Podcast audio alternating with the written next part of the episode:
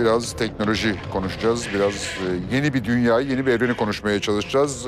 Meta evreninden bahsedeceğiz. Bu niçindir böyle? Yani böyle bir şey insanı mutlu eder mi? Sanal mutluluk var mıdır böyle?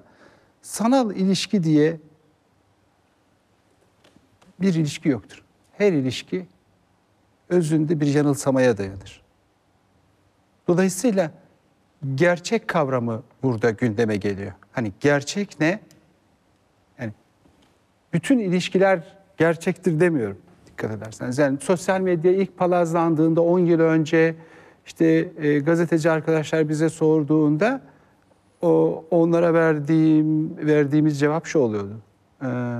Sanal ilişki diye bir şey yoktur. Her ilişki sanaldır. Sembolleri kullanıyoruz. Şu anda ne bileyim kelimelere şey muamelesi yapıyoruz. O kelimeler üzerinden konuşuyoruz. Aslında ortada bir mal yok. Ama tanımladığımız kimin belagatı kuvvetliyse o ikna edecek. Ortada bir alışveriş de yok.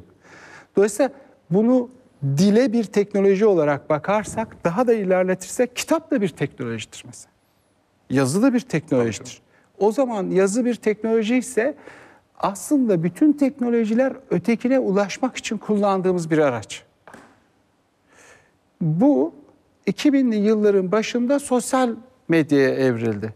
Sosyal medya önemli bir şeydi bana göre. Benim baktığım yerden sosyal medya bir yalnızlaşmanın, Serdar Hoca'nın vurguladığı işte sanayi devrimiyle birlikte insanın yalnızlaşması, sürekli kazanmaya vesaire, o bildiğimiz hikayeler işte günde 12 saat, 13 saat çalışıp daha fazla kazanıp daha fazla harcamaya başladı hakikaten çağ insanı. Evet. Öyle nankörlük de edemez. Kanuni Sultan Süleyman'dan daha iyi koşullarda yaşıyor benim gibi sıradan bir insan.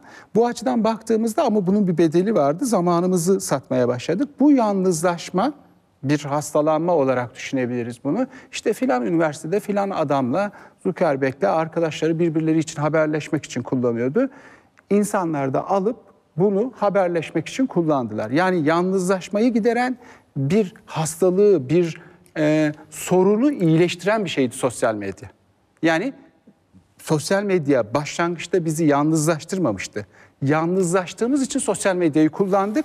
Ve nispeten bize bir can simidi oldu. Çünkü insanın sağlığını bozan en önemli şey yalnızlıktır. Çıldırırız yani. Çünkü tamamen öteki üzerinden kurulan bir varlıktan bahsediyoruz.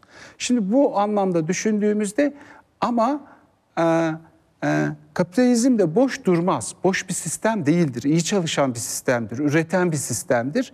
O da boş durmadı. Bunu sonuna kadar sömürmeye başladı. Şimdi biz yalnızlaştığımız için sosyal medyayı kullanıp bir iyileşme girişimiydi bu ama o kadar iyi sömürdüler ki artık tekrar bizi yalnızlaştırmaya dönüştürdüler. Sosyal medyayla sosyal medya da bu arada işte her şey Facebook'tan ibaret değil. Facebook, Twitter, işte Serdar Hoca ihtiyaç duyarsa anlatacak. Bu bildiklerimizin dışında en az onlarca sosyal medya çıktı ve kayboldu. Tutmadı yani. Şimdi sosyal medyayla Metaverse ve yeni üretilen teknolojiler, arttırılmış gerçeklik vesaire gibi şeyler ise bir ihtiyaçtan değil, işletmelerin, şirketlerin ihtiyacını karşılamak için arz yaratmaya çalışıyorlar gibi geliyor bana. Öyle. Dolayısıyla ikisi arasında bir fark var. Halk da salak değil. Biri ihtiyaçtandı. Şimdi buradaki ihtiyaç kavramı çok önemli. Lafı çok uzattıysam lütfen durdurun beni. İhtiyaç kavramı şu açıdan çok önemli. Levent Hoca burada varken bunlara vurgu yapmayayım ama kendi ihtiyacım olduğu kadar kavramları kullanayım. Örneğin X, Y, Z kuşağı üzerinden insanları ihtiyaç üzerinden tanımlamaya başladı sistem. Çok masum görünüyor ama öyle bir kuşak olur mu? Yani Z kuşağı, X kuşağında tanımlıyor sizi. Adana'daki çocukları nereye koyacağız? Bu reklamcıların ve işletmelerin kendileri açısından bilimsel, İşte filan tişörtü filan şirket için satmak için oluşturdukları bir kuşak tanımıydı bu. Kredi kartınız yoksa buraya girmiyordunuz. Zaten kimse önemsemiyordu onu. Dolayısıyla bu tırnak içinde bilimselliği kendi amaçları açısından kıymetli ama bütün insanları kapsaması açısından tartışmalı, hatta üfürükten bir şeydi. Öyle bir kuşak tanımına yerleştiremeyiz. Bu ihtiyaç kavramına da bir de kognitif bilişsel çalışmalardan arkalarına destek aldılar Maslow. Maslow'da işte ihtiyaçlar hiyerarşisine göre hareket eder insan. Bu da yüzyılın fiyaskosuydu.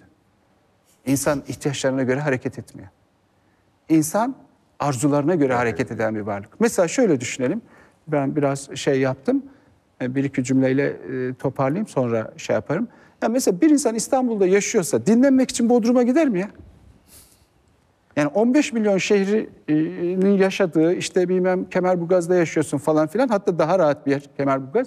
Oradan çıkıp Bodrum'a gidiyor. Kalabalığın haddi var, hesabı yok. Dinlenmek için insan nereye gider? Gideros'a gidersin. Bartın'a gidersin. Çatalzeytin'e gidersin. Ama işte burada Bodrum'a giden insanları, dinlenmek için Bodrum'a giden insanları suçlayamayız. Burada bir de öteki giriyor. İnsan bir, evet, alttan gelen bir dürtü var. Sürekli doyum arayan, tatmin arayan. Bir de benlik var, ego. Onu da kontrol etmeye çalışıyor. Bir de öteki var. Bunu yönlendiren ötekiler var. Evet. Yani Türkiye'deki hükümetler, şirketler dinlenmek için Akdeniz'i değil de Karadeniz'i işaretleselerdi biz gidip Gideros'ta dinlenecektik. Ama Bodrum'u işaretlediler.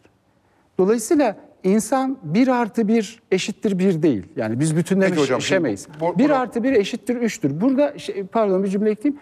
Öteki olması lazım. Yani sürekli doyurarak bir insanı elinizde tutamazsınız. Metaverse size her şeyi verse bile elinizde tutamayabilirsiniz. Yani burada halkın nasıl bir tepki göstereceğini bilmiyoruz. İktidarların nasıl bir pozisyon alacağını bilmiyoruz. Şirketlerin ne yapacağını bilmiyoruz. Mesela Bitcoin konusunda ülkeler farklı bir pozisyon belirledi. Bitcoin ve Metaverse ilişkisine de geleceğiz. Acaba Metaverse evreninin parası blockchain'ler mi veya Metaverse evreninde geçerekçe blockchain mi olacak, onu konuşacağız ama bir şey şimdi dediniz siz, arzular. Evet. Şimdi mesela bu Metaverse, bu açıdan baktığımız zaman insanların bu arzu ihtiyaçları giderme konusunda yüksek başarı olasılığı vaat ettiği için acaba daha içinde olunması gereken bir sistem haline gelebilir mi diye düşünüyorum. Yani niye bunun mesela şimdi normal hayatta güzel kadın düşünelim, Angelina Jolie diyeyim mesela. Hı hı. Angelina Jolie ile karşılaşma ihtimali olmayan birinin Metaverse evreninde Angelina Jolie ile flört edebiliyor olması ya da işte nedir o Her diye bir film vardı. Beni çok etkilemiştir o film. Evet. Bir sanal yapay zekayla ya da şeyle flört edebiliyor olması ve orada o kadının onun hissiyatını bilip onu çok tatmin ediyor olması. Şimdi mesela Metaverse böyle bir tatmin getirebilir mi? O mal evrenin içerisinde böyle mallıklar da olabilir mi? O zaman burada iki kavramı daha belki biraz bir iki cümleyle söyleyeyim. Gerçek ve gerçeklik kavramından bahsedebiliriz. Gerçeğin ortak kaybolacağı bir yer değil mi orası? Gerçek nedir? Gerçek, hayatın düzensiz, anlamsız olduğu, paramparça olduğu bir şeydir. Dünyada paramparça ve hiçbir anlamı olmayan bir yer. Benim bedenim de öyle. Çocuk açısından düşünürsek. Gerçeklik ise bu anlamsızlığın üstüne getirdiğimiz maske. Buna kişilik düzeyinde ego diyebiliriz. Toplumsal düzeyde bu anlamsızlıklara geçirilen şeye de ideoloji diyebiliriz. Burada Levent Hoca'nın söylediği şey çok önemli olacak. Onu bilmiyoruz. Onu reklamcılar, büyük şirketler, politikacılar belirli. Buna nasıl bir hikaye getirecekler? Yani arttırılmış gerçeklik diyoruz ya biz. Biz arttırılmış gerçeklikte gerçekten uzaklaşıyoruz aslında. Yani gerçeklik her ilerleyen yıl daha da arttırılmış oluyor. Yani real ve reality, gerçek ve gerçeklik. Real doğadır yani. Anlamsız bir yer. İyi yok, kötü yok, son yok, başlangıç yok, anlam yok. Gerçeklik ise uydurduğumuz bir şey. Buna İnsan her şey diyoruz. Dolayısıyla arttırılmış gerçeklik gerçekten kaçabilmek için uydurduğumuz bir şey. Gerçekten kaçabilmek için ne bileyim burada siz Matrix filmine örnek verdiniz mesela. Matrix filmi bir teknoloji filmi değildir. Eğer dikkatli seyirci şunu görmüştür. Arzuyla ilgilidir. Neyi istiyorsunuz? O zaman insanın neliğiyle ilgili filmler mesela arttı. Squid Game herhangi bir yere topu atmadan sen nasıl bir varlıksını sorguluyor. Parazit onu sorguluyor. Joker onu sorguluyor. Asansör onu sorguluyor. Evet ama bir de tersi var. Tersi de ne bileyim La Casa de Papel'de arzuyu kışkırtıyor. İstediğiniz gibi çalabilirsiniz diyor. Böyle saçmalık olur. Ben öyle ülkeler biliyorum diyordu. Oraya kışkırtıyor yani. Sınırsız bir arzunun doyumu olabilir mi? Yani dürtüsel olana vurgu yapıyor. Ya da Don't Look Up, yukarıya bakma. O da benzer bir şekilde aslında görünüşte eleştirel bir film gibi görünüyor. Ama aslında filmin sonuna bakarsanız kimin kazandığını görürsünüz. Evet. Dolayısıyla muktedirlerin ne yapacağını bilmiyoruz. Ve halkın buna nasıl bir tepki göstereceğini de bilmiyoruz. Dolayısıyla söylediğiniz şeyi belki Levent Hoca ve Serdar Hoca daha iyi anlatır. Yani bunu politikacılar, ideologlar, şirketler, reklamcılar başarabilecek mi? Nereye oturtacaklar? Bilmiyorum ki. Bilemeyiz yani. Hocam birkaç şey daha soracağım. Siz isterseniz onunla ilgili düşünmeye başlayın. Neler soracağımı söyleyeyim size şimdiden. Belki üzerine biraz daha odaklanma şansı olur. Şunu soracağım. Bir, Metaverse evreni ya da Metaverse evreni lafı anlamsız oldu. Meta evreni biraz ölümsüzlük üstüne kurulu bir evren gibi geliyor bana. Yani orada hiçbir şey yok olmayacak. Bir tür La Casa de Papel. Fakat ölümlülüğün getirdiği çok önemli bir şey var. Dinler. Mesela buradaki din algısı nasıl gelişecek? İnançlar nasıl gelişecek burada?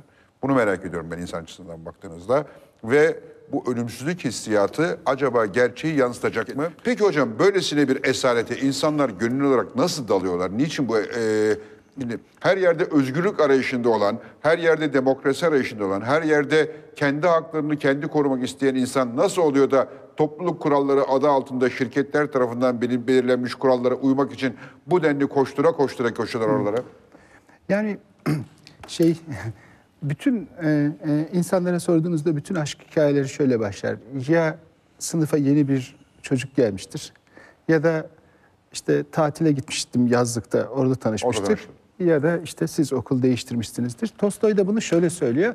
Bütün hikayeler diyor ya biri yolculuğa çıkar ya da şehre bir yabancı gelmiştir diyor.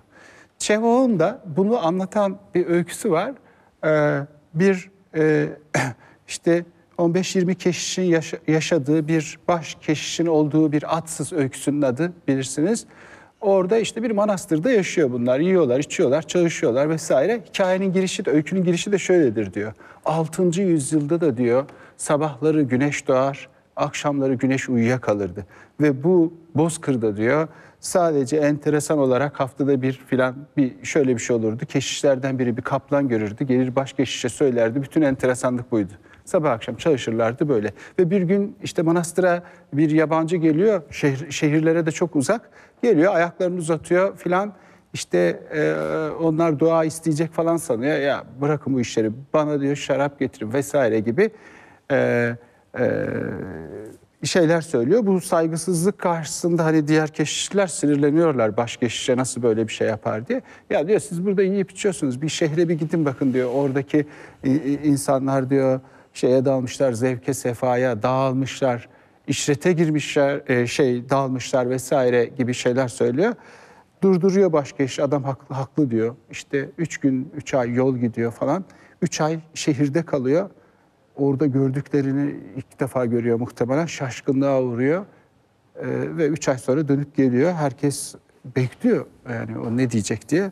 İşte şöyle bir kadın vardı diyor, o kadar güzeldi. Ballandıra ballandıra anlatıyor. Hiçbir kıyafet onun güzelliğini saklayamıyordu.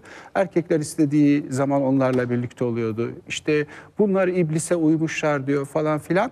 Ama bunu demeden önce 7 gün 7 gece kendisini izole ediyor. Sonra çıkıyor, ondan sonra anlatıyor. O kısmını unuttum ben. Hani merakla soruyorlar. Sonra bu müritler diyelim ya da diğer keşişler bunu dinliyorlar ama bu kadar anlatıyor ve çok üzgün. Tekrar gidiyor, tekrar kendisini izole ediyor, yatıyor, sabah kalkıyor, manastırda keşiş kalmamış. Herkes gitmiş. Herkes gitmiş. Şimdi burada toplumun ya da insanın yetersizliğinde narsistik özne, her özne narsistiktir. Hepimiz narsistik bir çekirdeğin üstüne kuruluyoruz. Ve buradaki yetersizliğimizi kabullenirsek, tamlı, olumlu yanlarımızla olumsuz yanlarımızı birleştirirsek sağlıklı narsizm diyoruz buna. Ama olumsuz yanlarımız çok fazla olduğunda bu bir gelişim sürecidir çocukta. Erişkinliğinde de o olumsuzluklara kolay katlanamaz. Böleriz ikiye. Kötüleri dışarı atarız, iyileri bir tarafa bırakır narsist. Toplum... Bazen sosyologlar vesaire böyle kitaplar yazıyorlar ama bence teknik olarak özensiz ve yanlış olduğunu düşünüyorum. Hani ne bileyim, neoliberal toplum, narsistik bir toplumdur vesaire gibi şeyler, söylemler var.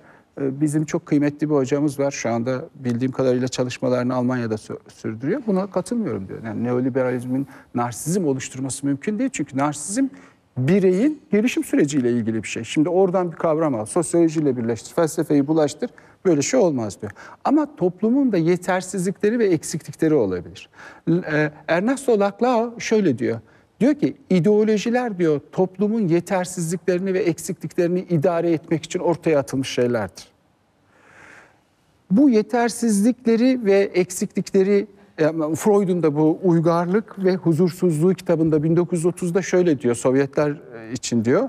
Diyor ki o toplumdaki küçük ayrılıkları kutuplaştırarak işte burjuvalar yok olursa vesaire. Freud da şöyle bir soru soruyor metninde, diyor ki tamam da diyor burjuvalar yok olduğunda ne yapacaklar çok merak ediyorum. Orada yanıldığı bir şey vardı, tersi oldu. Sovyetler yok oldu ama şu anda Amerikalılar ne yapacaklarını bilemiyorlar. Tamam, komünistleri yok ettiniz, şimdi ne olacak? Anlamsızlığa düşüyoruz. Yani orada ideoloji, bütün ideolojiler bir çarpıtmadır aslında. Önünde sonunda o yetersizliği gidermek için de hep neyi kullanırlar? Küçük farklılıkları çatıştırırlar. Heteroseksüeller, homoseksüeller, Aleviler, işte ne bileyim Sünniler, Almanlar, Yahudiler falan gibi çatıştırırlar ve ideoloji de kendisini oraya yerleştirir. Ama bu genellikle toplumun da istediği bir şeydir. Çünkü bütün bu anlamsızlığı ve yetersizliği anlamlı hale getirecek bir anlatı sunuyor sana. Aslında Serdar Hocam'ın söylediği gibi, efendim, bir şeyin parçası haline getiriyor. Serdar Hocam'ın söylediği gibi buna gönüllü olacağız biz. Neden gönüllü olacağız? Çünkü sistem ne yapıyor? Sistem şu anda diyor ki genellikle şunun üstüne kuruludur. Yani ideoloji her zaman ayı gösterir ama bizim hakikatimiz parmağın ucundaki lekedir. Onunla da dalga geçer. Ben sana ayı gösteriyorum, sen parmağın ucundaki lekeye bakıyorsun. Aydan bana ne? Ben parmağın ucundaki lekeye bakacağım. O leke olmayınca işte ne bileyim sahte oy kullanabilirim. Ne bileyim? Sonuçta o leke benim için daha önemli yani. Ayı görmeyeceğim. Şimdi orada ne yapıyor? Diyor ki sanal korkular yaratıyor sistem. Diyor ki size bir göktaşı çarpacak, yok olacaksınız. Sanal mı bu? Dinozorlar için pek sanal değildi bu. Ama asıl gerçek başka yerde. Çünkü don't look up diyor. Yukarıya bakma diyor. Freud öznenin kuruluşunu şöyle tarif ediyor. Özne diyor bakmadığı yerden kurulur. Özne diyor iki yere bakmaz. Bir, cinsel organlara bakmaz. Göğüslerine bakmaz. İşte şuna bakmaz. Aklı hep oradadır diyor. Bakmadığımız yerden kuruluruz. Bakmadığımız yer bizi. Şimdi orada tabii Freud'a bir gönderme de var filmin adında ama bakmadığımız yerden kuruluyoruz. Oysa şu anda toplumun temel sorunu ne metaverse'tür ne dijitaldir. Ben ne bileyim teknolojinin yeniliklerini kişisel olarak söylüyorum tabii, bilimsel bir veri yok, araştırma yok elimde. Duygumu söylüyorum. Her zaman gönüllüyümdür yani. Gel hele gel ya, daha iyi yani. Her gelen geliştirdi çünkü. Matbaa geldi, iyi oldu. Şimdi matbaa ilk çıktığında muhtemelen Hristiyanlar şöyle düşünmüştür. Ya ne yani, İncil'in dışında kitaplar da mı yazılacak? Evet, yazılacak. Bu bizim için kötü bir şey değil yani. Her teknolojik gelişme bize bir şey katıyor aslında. Duydun mu Serdar, duydun mu? Bu gelen teknolojinin de... Müsaade etmiyorlar işte, yani, katmasına müsaade etmiyorlar. Tam da o noktada bu gelen teknolojinin de yani hiç problem değil, dert edeceğimiz bir şey değil yani. İnsan kendisini koruyan hocam, bir varlık. Hocam anlamadım, şu benim merak ettiğim şimdi, siz bunu anlatıyorsunuz ama şimdi... İnsan daima aslında bir özgürlük arayışında değil mi yani? Çünkü değildir. Hep bir özgürlük arayışı, hep bir yeni sistem arayışı, kendini ifade etme özgürlüğü arayışı yok mu insanda? Bence yani? Özgürlük dayanılmaz bir acıdır. Buna katılıyorum. Eğer yasak yoksa Yusuf Atılgan'ın Aylak Adam mı? Evet, onlar babamı sevmeme ızdırabından kurtarıyordu beni diyor. Şimdi bunu o zaman sizin sorduğunuz bu soru üzerinden o zaman felsefe tarihine gidelim. Hegel'e gidelim, Marx'a gidelim ya da işte ne bileyim Freud'a gidelim. Nedir temel soru? Köleler neden zincirlerini sever? Zincir nedir? Zincir bu anlamsızlığı anlamlı hale getiren anlatıdır. Mesela animistik dönemden sonra gelen dinsel dönem insanlık için büyük bir aşamadır. Çünkü yeni bir anlatı getirmiştir ve bu çıldırtıcı, okyanussal, nereden geliyoruz, nereye gidiyoruz bilmediğimiz bu anlamsızlığı anlamlı hale getirmiştir. Dolayısıyla bize getirecek bir, burada getirilecek anlatının ne olduğunu biliyoruz. Serdar Hoca'nın söylediği gibi bir kabusa da gidebilir. Bütün sistemler dağılabilir, zincirler kopabilir. Zincirin kopması bu arada iyi bir şey değil bu arada. Koparsa ne olacak? Dağılacağız. Yani o merkezsiz duruma, bu acıya dayanamayabiliriz. O zaman ne olur? Bir müddet psikologlar ve psikiyatristlerin kapısını aşındırırız. Ondan sonra da belki başka türlü bir insan ortaya çıkar. Bilmiyorum. Belki de dünya kendisi yok eder. Ama çok daha iyi bir yere de evrilebilir. Anlatı nasıl gelişecek? Yani bunu yönlendirenler, bunu belirleyenler, kim belirleyecek, kim öne çıkacak onu bilmiyorum. Ama ben insanın bütün yeniliklerde kendini koruyan ve olumlu bir yöne götüren bir yanının olduğunu düşünüyorum. Mesela teknolojinin bir süre sonra teknolojinin yarattığı çevre kirliliğini de azaltabileceğini düşünüyorum. Çok telaşa gerek yok yani. Yok olursak da oluruz yani, ne yapalım, sonuçta öleceğiz. Burada sizin söylediğiniz ölüm ideolojisi çok önemli. Yani işte şeyin başında konuştuk ya, 20. yüzyılın ölüm ideolojisi bizim ana babalarımız için şuydu. Ev alın, para biriktirin, emekli paranızı da alınca o da çocuk geçirin. Ama bu saçmaydı. Çünkü bu insanlar 60-70-80 yaşına gelince ölüyorlardı. Bu paranın mürüvvetini de görmüyorlardı. 2000'li yıllardan sonra artık gençler bu ölüm ideolojisini yutmadı artık. Ama şimdi de başka bir yere gidiyoruz. Kaosa gidiyoruz, dağılıyoruz. Yani herkes bulduğu her parayı hemen harcıyor. Bunun da zorlukları var. Dolayısıyla acaba Almanya'ya mı yerleşsem, İngiltere'ye mi yerleşsem gibi şey oluyor. Bilmiyorum, yaşayıp göreceğiz. Ama burada bu köleler zincirlerini neden sever sorusu... Yani aslında Metaverse herkesi köleleştirecek mi? Ve o yüzden mi burayı seviyor, sevecek insanlar? Keşke becerebilse onu. Ama işte Clubhouse'u... Hocam köleliği kutsuyoruz, farkında mısınız? Evet. Biz zaten hep köleydik. Yani aklı başında bir insan... işte az önce Bodrum örneğini verdik ya... Bodrum'dan 2 kilometre o tarafa gittiğinde 300.000 liraya alacağın evi... orada 30 milyon dolara alıyor. Yani bu bir kölelik bu sonuçta. Yani o parayı kazanmak için harcadığımız zamanı düşünelim. Ama burada bir anlam var işte. Rahatlatıyor bizi. Huzur var orada. Ya alacağım. Yani bunu ne yapmışlar? Metaverse yeni değil ki. 16. yüzyıldaki, kilise cennetten arsa sattı ya. Metaverse ne ki? İnsanlık daha büyük dramlar gördü. Ve Avrupa bunu 50-70-80 yıl yedi yani bunu. Altınlarını, çilçil altınlarını götürüp ve huzur içinde öldüler. O kölelik, yer aldım diye. Tabii, evet, çok huzurluydu. Metaverse de eğer bu anlatıyı kurabilirse, kurabilir mi bilmiyorum, onların sorunu yani. Clubhouse nerede hata yaptı? Clubhouse işte gazetecileri, doktorları, şunları bunları aldı. 15 gün çok iyiydi, giderek yükseliyordu. Ama muhtemelen maymun iştahlılık yaptı ya da danışmanları saçma sapan bir adamdı ya da kadındı. Facebook'a, Twitter'a özendi. O tavsiyeyle, referansla İnsan almayı bırakıp herkes girebilir deyince ne işimiz var? Bizim zaten Twitter'ımız var. Sana ne ihtiyacım? Yani onu cazip hale getirebilecek olan... O eksklusif halini, özel halini kaldırdı ortaya. Yani bu 20. yüzyılın siyasetçilerinin kullandığı bir şeydi. Yani mesela bizim kendi siyasi literatürümüzde buna ne diyoruz?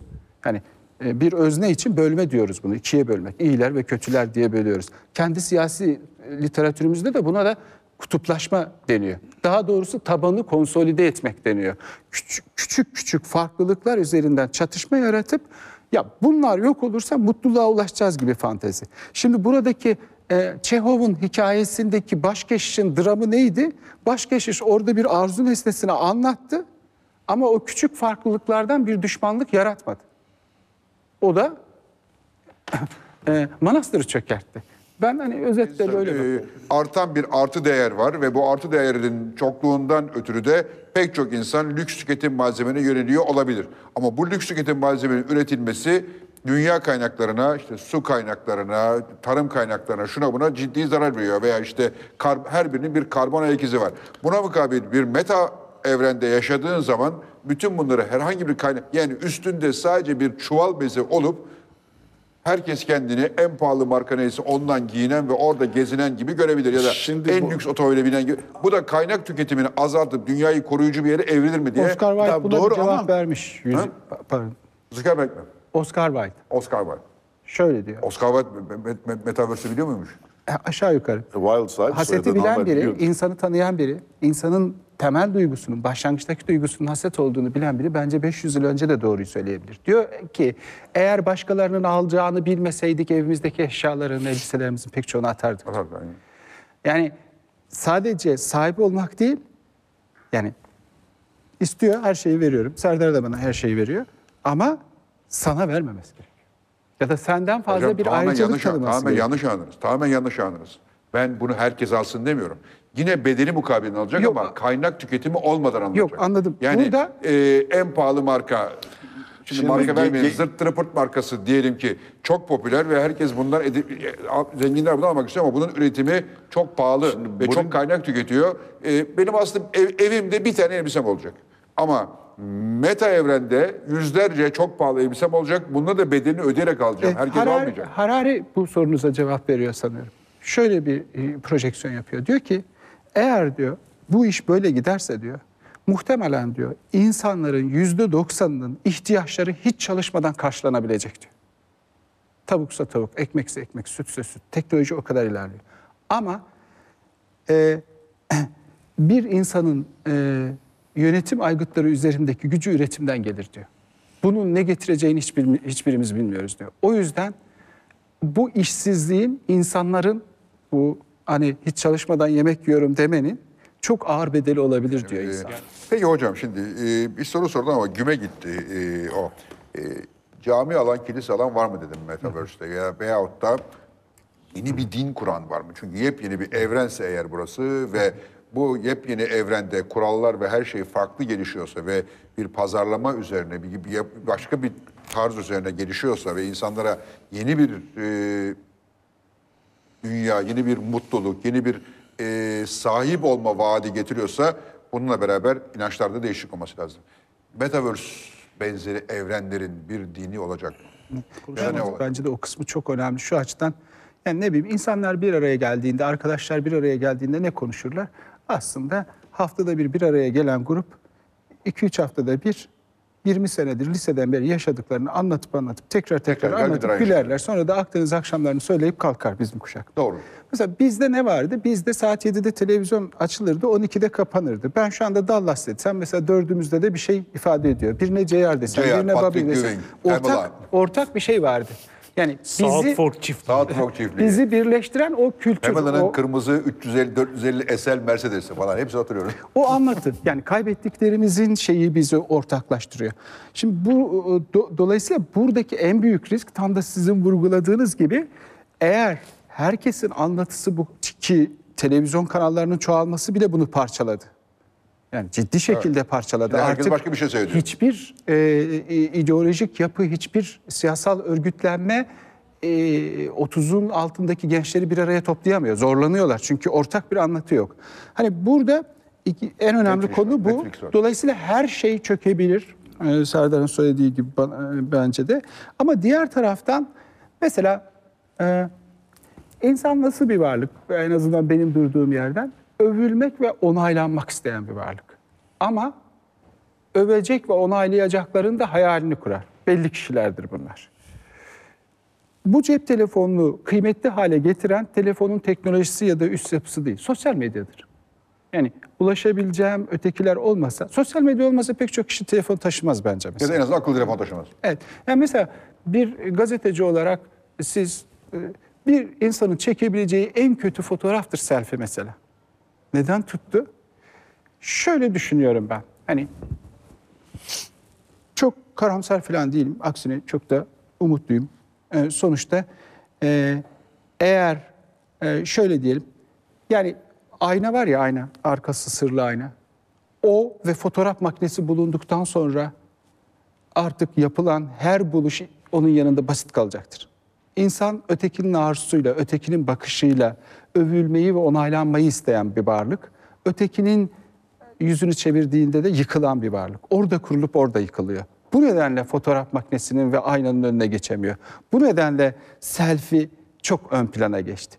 Ne bileyim yapay zeka... Ama selfie'nin sebebi bu mu? Çok özür dilerim kestim. Çünkü selfie'nin sebebi beni illa beğenin değil. beni benim beğendiğim şekilde beğenin. Tamam, herhangi bir şekilde beni beğenemez öteki. Ötekinin beni beğenmesinin şartı benim beğendiğim şekilde olmamdır. Tamam. Yani ben ideali denir ona, insanın kendisini görmek istediği yerden kendisine baktığı yere ben ideal ederiz. Ama bu aynı zamanda ötekilerin, ama belli bir ötekinin bana bakmasını istediğim yerden bana bakması da diyebiliriz. Yani insan narsistik bir varlık. Biz sevdiğimiz şeylerden vazgeçeriz.